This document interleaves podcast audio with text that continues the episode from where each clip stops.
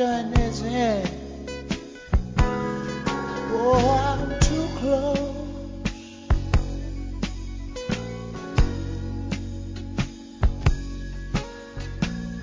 To shaking hands with all my, my, my, my, my, my friends. You know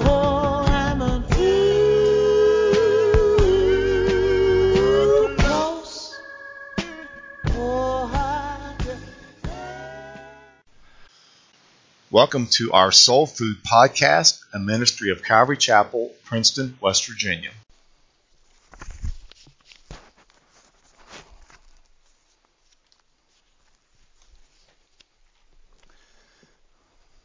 Pray with me, please.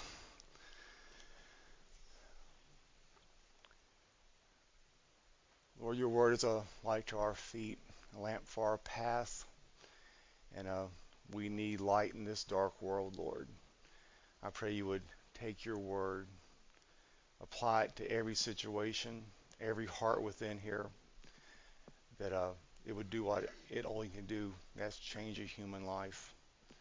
Draw us to yourself, Lord wherever we are at with you, whether it be a savior, a sanctifier, an encourager, whatever is needed in this room, I pray you would be that to that person today. We ask in your name. Amen.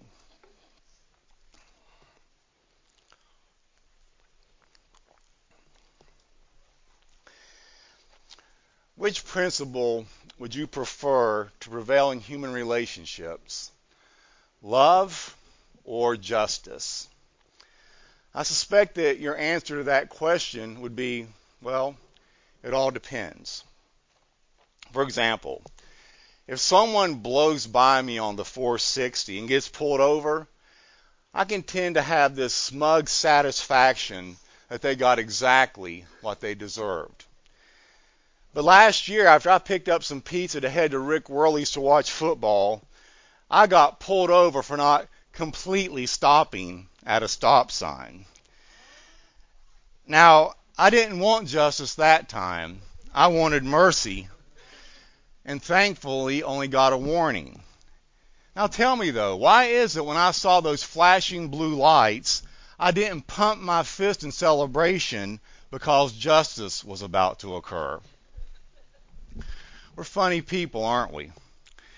There are times when you would like love to triumph over justice, especially when we ourselves are the ones in trouble with justice. But at other times, it does not seem quite right for the claims of justice to be outweighed by compassion. And in a world deeply affected by human sin, there is no avoiding this tension. It's an aspect of the fallenness of the world that we live in that very often love and justice simply cannot meet. And when we pray, Your kingdom come, we are praying to the one who's both perfect in his love and yet still pure in his justice. And perhaps the greatest wonder of the kingdom for which we pray is that love and justice are always in perfect harmony. This is the profound mystery of the death and resurrection of Jesus Christ. In these events, justice was done, and yet love also triumphed. Neither was compromised. One of my favorite verses concerning this is Psalms 85:10 where it reads, "Loving kindness and truth have met together; righteousness and peace have kissed one another." Of Jesus, John wrote, "And the word became flesh and dwelt among us, and we saw his glory, the glory of the only begotten from the Father, full of grace and truth." For the law was given through Moses, but grace and truth were realized through Jesus Christ. Now, this is who we needed someone who was the only one who could live a sinless life. That's the truth part. But also sacrifice himself in our place. That's the grace part. On the cross, righteousness and peace kissed one another. Now, David's kingdom centuries before, though, could not solve this problem. In David's kingdom, the demands of justice and the claims of love were an irreconcilable contradiction. This is most clearly seen in David's conflict with his son, Absalom, who is attempting to destroy David and take over his kingdom. In this chapter, we will see David's intense love for his son. But what about justice? It was a situation in which love and justice failed to meet. Look at verse 1 with me, please. And David numbered the people who were with him, and set captains of thousands and captains of hundreds over them. Then David sent out one third of the people under the hand of Joab, one third under the hand of Abishai the son of Zeruiah, Joab's brother, and one third under the hand of Ittai the Gittite. And the king said to the people, I also will surely go out with you myself. But the people answered, You shall not go out. For if we flee away, they will not care about us. Nor if half of us die will they care about us. But you are worth ten thousand of us now, for you are now more help to us in the city. Then the king said to them, Whatever seems best to you, I will do.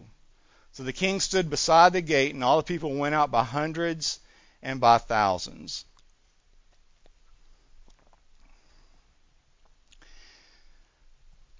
The situation at the end of chapter 17 had Absalom and his substantial army camped somewhere on the east side of the Jordan.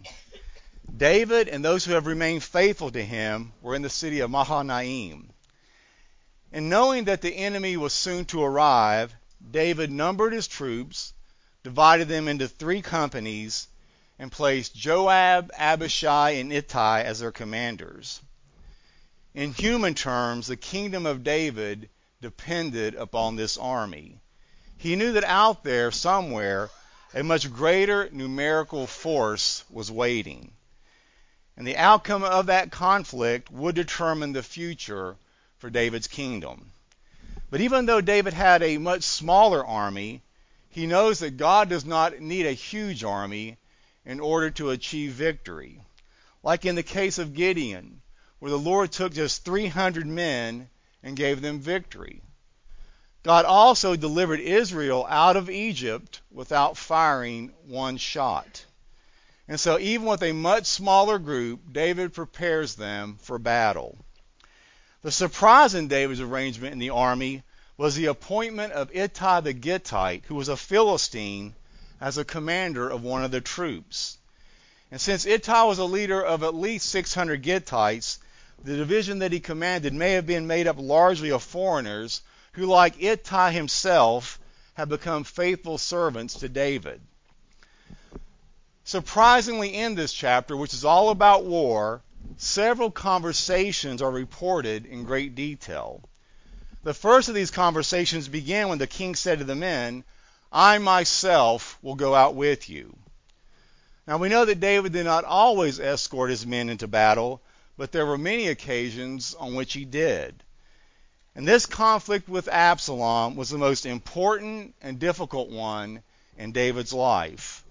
And so the importance of the king leading the remnant of his people in this confrontation seemed obvious to King David. However, the people had a different perspective. There are 10,000 of us, but only one of you, they argued.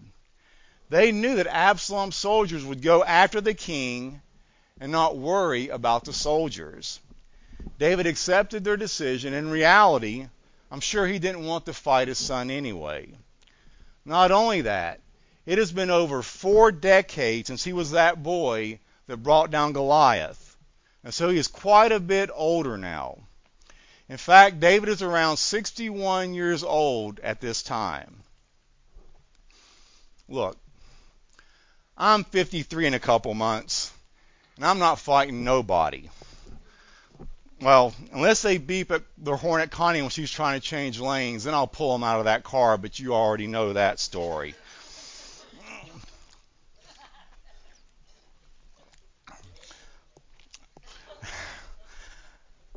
The point, however, is that the people recognize the importance of their king.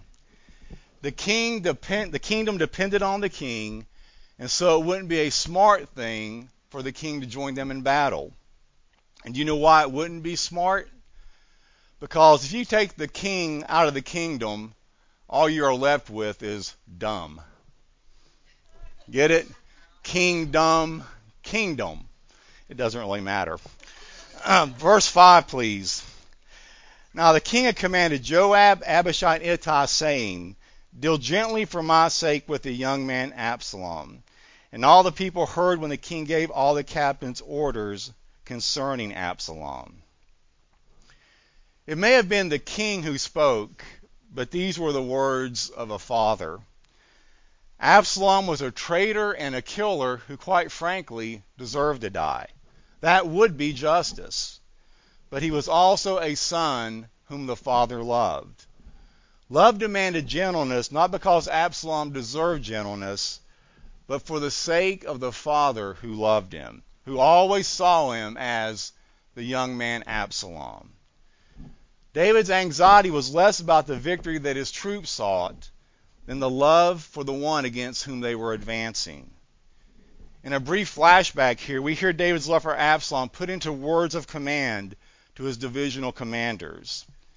And the king ordered Joab and Abishai and Ittai, deal gently for my sake with the young man Absalom. Think about how gracious David is being here. Absalom had stood at the gate in Jerusalem and attacked his father. But now David stands by a city gate and instructs his soldiers to go easy on his son. And yet Absalom certainly hadn't been gentle with his father. He had murdered Amnon, driven David out of Jerusalem, seized his throne, violated his concubines, and now he himself was out to kill King David. That doesn't sound like the kind of man that you would want to protect. But if David had one fault, it was the pampering of his sons.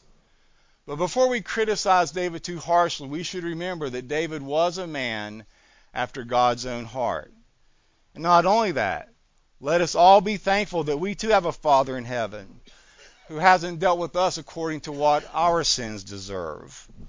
Psalm 130, verse 3 says, If you, Lord, kept a record of sins, O Lord, who could stand? That's why the gospel is called good news. In His grace, He gives us what we don't deserve, and in His mercy, He doesn't give us what we do deserve. Deal gently for my sake with the young man Absalom. Matthew Henry wrote concerning this how David renders good for evil. Absalom would smite David only, while David would spare Absalom only. Never was the unnatural hatred of a father more strong, nor the natural affection so strong for a father for his son. Hatred to a kind father and love for the rebellious son. I love the last comment of Henry here. He writes, What a resemblance between God and the sons of mankind that God will be gentle with the child until justice has to fall. But also notice it says that all the people heard these words. This will be important to remember later on in the lesson. Verse 6, please. So the people went out into the field of excuse me of battle against Israel. And the battle was in the woods of Ephraim. The people of Israel were overthrown there before the servants of David, and a great slaughter of 20,000 took place there that, that day. For the battle there was scattered over the face of the whole countryside. And the woods devoured more people that day than the sword devoured. A slaughter of 20,000 men. It was Josephus who said there were about 4,000 of Israel. That puts the odds at 5 to 1, which means that all of David's men were, who would have to be, in essence, 80% stronger if they were to win. But they didn't need that. Why? Verse 8 tells us the woods devoured more people that day than the sword did. Now, the most likely interpretation for that was there was more fatal accidents in the wild undergrowth and treacherous terrain than those who were actually killed in combat. Or another possible understanding of it is that the force destroyed so many because of the advantages that it gave to David's men. Perhaps because of the pits, the cliffs, and the unevenness of the ground, more were slain in the pursuit through the forest than who were actually slain in the battle proper. And because of the trees and the underbrush, Absalom's army also couldn't be sent in all at once. They would have to be sent in by groups. And so the terrain would favor the experienced soldiers of David, who could then fight those coming at them hundreds at a time instead of thousands at a time. It would be the equivalent of putting up a defense where a numerically superior army would have to go through a very narrow pass. You don't have to defeat the whole army, you just have to kill them as quickly as they come through that pass. Although one commentator did say this Now it was as though the land itself turned against the people to whom it had been given by the Lord. Look at verse 9 with me. Then Absalom met the servants of David. Absalom rode on a mule. The mule went under the thick boughs of a great terebinth tree, and his head caught in the terebinth. So he was left hanging between heaven and earth, and the mule which was under him went on. So we see that God did not need a sword to stop the rebel Absalom. He simply used the branch of a tree. Now, how do you think that tree caught Absalom? Many commentators believe that it was his hair that got tangled up in all the branches. And if that was the case, it would mean the very thing that he was most proud of, his hair, was the very thing that ended up causing his death. Now, I wouldn't be dogmatic about that, but it also certainly wouldn't surprise me either. Although we could say that it was a hairy situation that he was in that would one day lead to his death. Hair today, gone tomorrow. I'll be here all week. Tip your waitress. And so he's left hanging on this tree. Now, the Bible says, Cursed is everyone who hangs on a tree. And so God makes sure that he doesn't die in battle, for in that way he would have some degree of valor. In this humiliating way, Absalom lost the kingdom. It says he dangled there between heaven and earth. He was helpless and he was powerless. You could make the case, as with so many others that day, the forest had also captured Absalom. One old commentator wrote, there he hung between heaven and earth, as unworthy of either, as abandoned of both. Earth would not keep him, heaven would not take him, hell therefore opens her mouth to receive him. Now, do we know of another son of David who hung on a tree between heaven and earth and watched his own death occur over a six hour period? The big difference is Absalom hangs on a tree because of his pride, while Jesus hung on a tree because of his humble obedience. Philippians chapter 2 says, He humbled himself by becoming obedient to the point of death, even death on a cross. Look at verse 10. Now a certain man saw and told Joab and said, I just saw Absalom hanging in a terebinth tree. So Joab said to the man who told him, you just saw him. And why did you not strike him there to the ground? I would have given you ten shekels of silver and a belt. But the man said to Joab, Though I were to receive a thousand shekels of silver in my hand, I would not raise my hand against the king's son. For in our hearing the king commanded you and Abishai and Ittai, saying, Beware lest anyone touch the young man Absalom. Otherwise I would have dealt falsely against my own life. For there is nothing hidden from the king and you yourself would have set yourself against me. And so this man comes upon Absalom, sees him, and runs back to report the news to Joab. I mean, you would think this would be a golden opportunity for a soldier to forever endear himself to David and David's men by killing Absalom. But here's what I want us to consider this morning. Put yourself in Absalom's place. When he realized that that man didn't kill him when he had the chance, what thought would have run through your mind? I think at this time, Absalom, excuse me,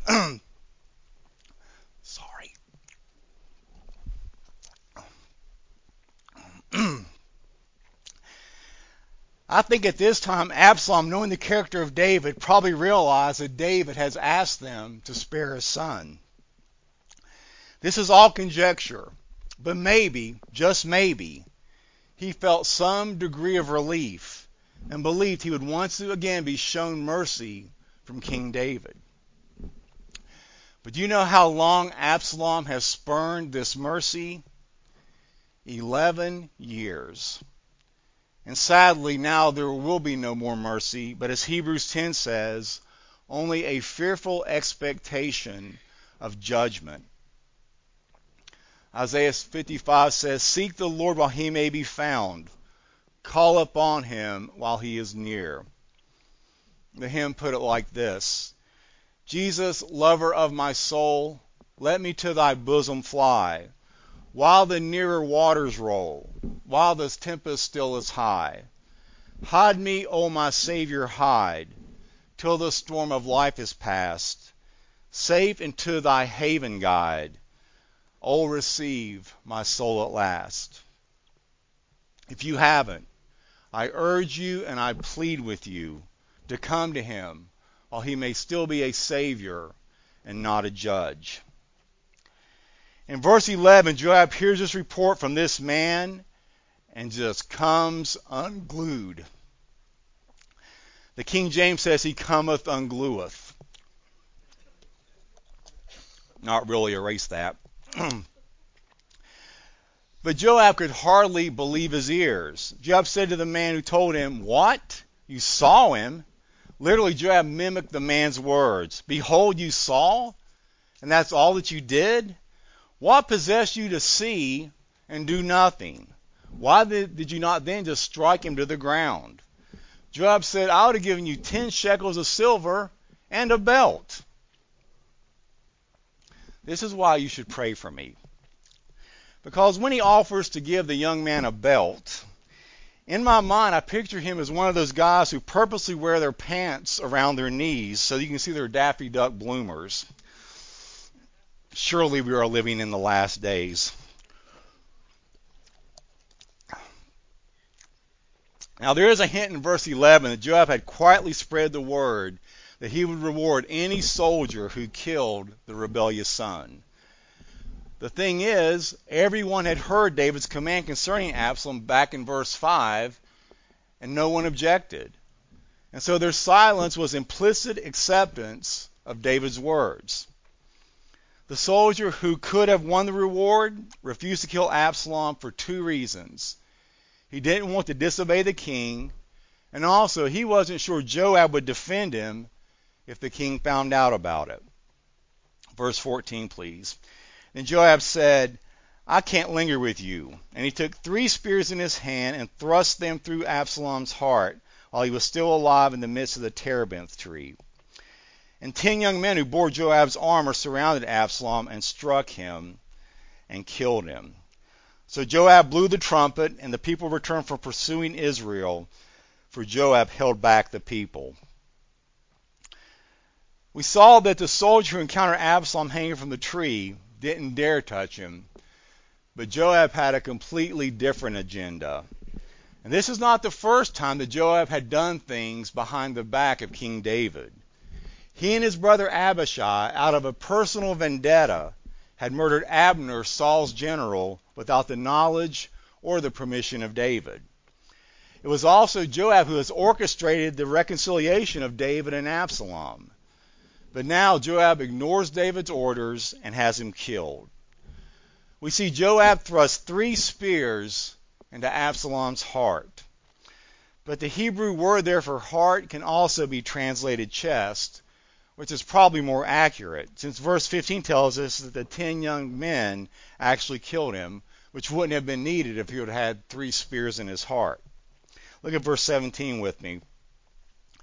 And they took Absalom and cast him into a large pit in the woods, and laid a very large heap of stones over him. Then all of Israel fled, everyone to his tent. Now Absalom in his lifetime had taken up a pillar for himself, which is in the king's valley, for he said, I have no son to keep my name in remembrance. He called the pillar after his own name, and to this day it is called Absalom's monument.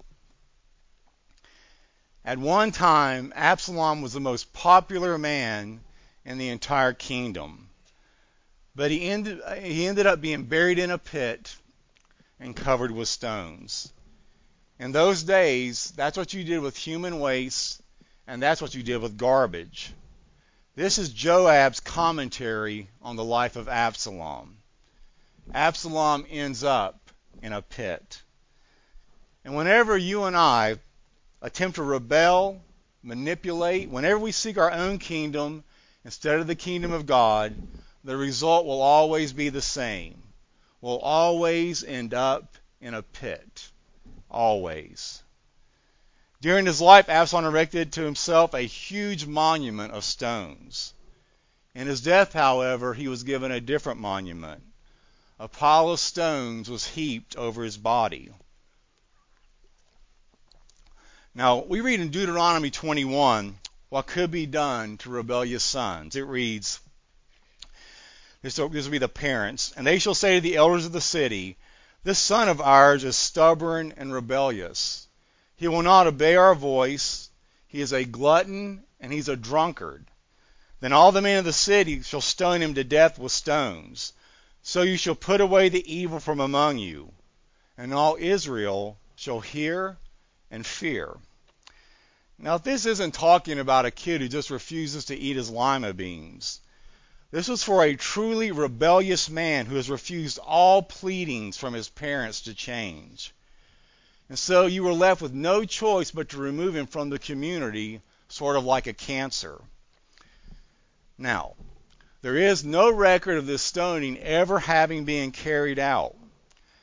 But you got to admit, it's a pretty good threat and deterrent.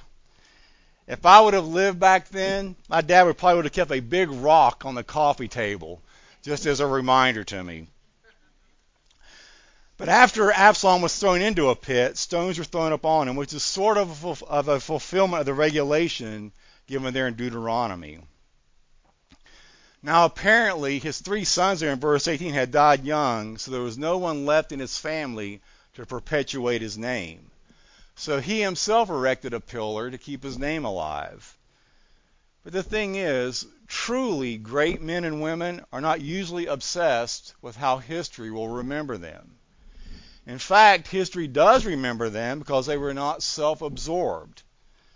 Now, I'm sure that there are exceptions to this generalization, but Absalom was one of those men who wanted to be great and wanted to be remembered as great. But rather than earn a reputation for greatness, he built a monument to himself.